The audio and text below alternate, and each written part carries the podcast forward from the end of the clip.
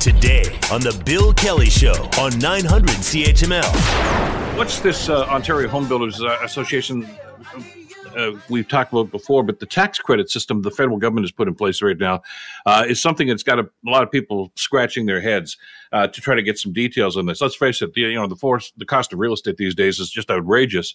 So a lot of people may choose to stay where they are and renovate as opposed to relocate. Uh, that was a catchphrase a few years ago. Uh, but what kind of money is available and how do you have to qualify for it and what can you actually build? Uh, to get some answers to that, we are pleased to welcome back uh, Luca Bucci from the Ontario Home Builders Association. He's the CEO for that uh, organization and uh, to shed some light on this. Uh, Luca, thank you so much for the time. Uh, belated Happy New Year and I'm glad you could join us today. Happy New Year. It's always great to be here let's let's talk about what this is all about here, and and this is the federal money that we're talking about right now. Uh, I've had a lot of requests over the last couple of weeks from people saying, "What does this mean?" I mean, this is something we probably are going to have to do uh, as we get older. We don't want to relocate. We want to stay where we are. Uh, you know, we're getting older. We're you know may, maybe a, an elderly relative or somebody with some some physical challenges is going to live with us. Uh, how do you accommodate them, and what can we do, and what can you build? Right. So, so this particular tax credit is a 15% refund on expenses of up to $15,000 for a secondary suite that must be used for, um, you know, a relative, an elderly relative, uh, including a grandparent or a parent, um, you know, someone in your house who might have some sort of difficulty living on their own. Um, so this really is the way that the federal government, in our opinion, is building off some of the measures the provincial government brought in with Bill 23 and their as of right zoning and making it a bit easier for people to finance the construction of the secondary units within their homes so that they can bring their loved ones who need, um, you know, assistance in living in, in the elderly, uh, the, the, later part of their lives, or, or maybe, you know, as they kind of struggle with some sort of uh, capacity issue, um, to to kind of have a home that they're comfortable with that's close to the ones who can provide care. Because we've spent so much time talking about you know building new homes, and that certainly has to be part of the solution. We all understand that, as of course. Uh, but talk to us about the industry's perspective on this. Do you think there's going to be a huge uptake on, on this renovation idea?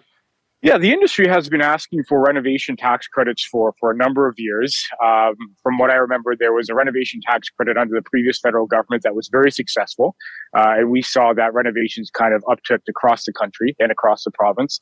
Um, and we're very excited that there's another tax credit that's being brought in by this federal government because it is going to incentivize a lot of individuals to start investing in those secondary suites in their homes.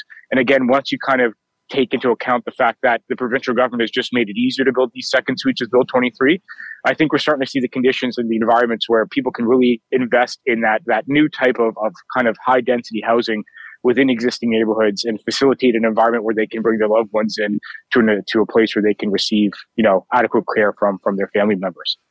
But there was pushback on this. Uh, just to put this in some historical perspective, some years ago, a number of municipalities actually uh, enacted bylaws to try to prohibit this sort of thing. And it basically, what, it, now that had more to do with student housing, I think, than what you're talking about here. Uh, but they, you know, they got, you know, wow, there's too many kids around here. There's, you know, no, no parking, et cetera, et cetera. Uh, have we gotten over that now? Have we changed our mindset that this is actually a good thing, this sort of intensification?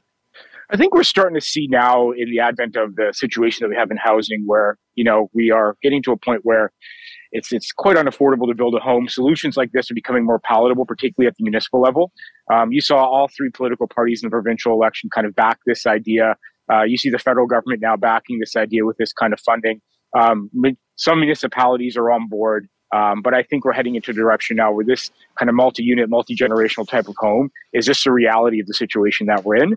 Um, and municipalities and, and all levels of government need to get on board to, to facilitate the creation of this high density kind of housing solution.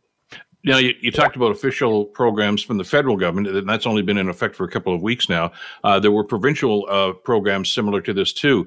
Are they complementary, or is this one of these things where if you get money from one federal government, there's a clawback to, towards the other, or, or can you look at both and benefit from both? I think you can look at both and benefit from both. Um, within the last couple of months, I think you've seen the provincial government creating the policy framework to make the construction of these units possible. The federal government's now coming in with the type of funding. Um, and now the onus is going to be on the municipality to kind of step up and make sure that they can provide the adequate permitting when uh, the time is necessary uh, to build these homes. And again, I think it goes back to the fact that right now we're in a situation when it comes to housing that the the cost to enter into the market for a young family or the cost to maintain a home for for for an elderly person is just pretty it's pretty expensive so kind of creating this kind of environment where you can you know easily facilitate the construction of a secondary unit for these types of individuals is is a step in the right direction.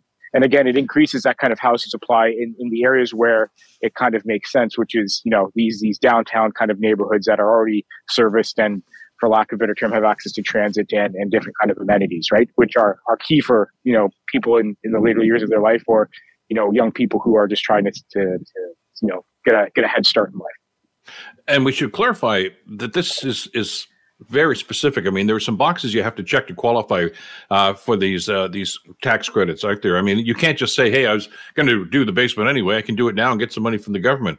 Uh, they, this phrase here, I think, is key. It's self-contained housing unit that has to include a separate entrance, bathroom, kitchen, and sleeping area. So this is this is going to take a little bit of work and a little bit of planning, I would think.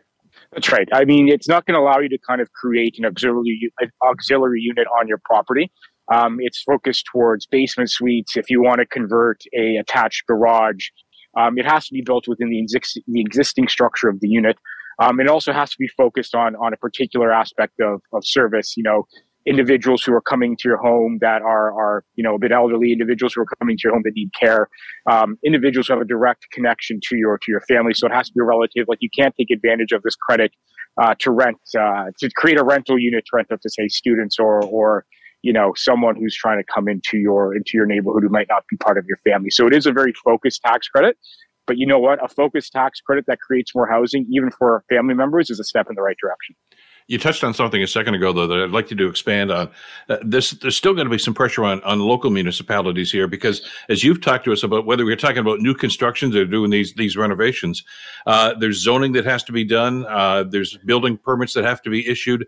And we're told that in many municipalities, I know it's it's the case in Hamilton, but I'm sure it's in, in other municipalities, they don't have enough staff to do this. Uh, that's going to have to be addressed, isn't it?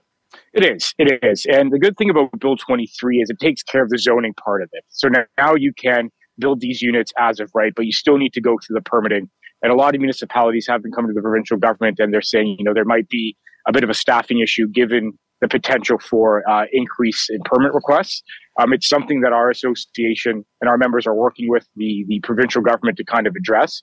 Um, but I think the fact that municipalities are highlighting this as a potential need in the future just shows that their focus is in the right place.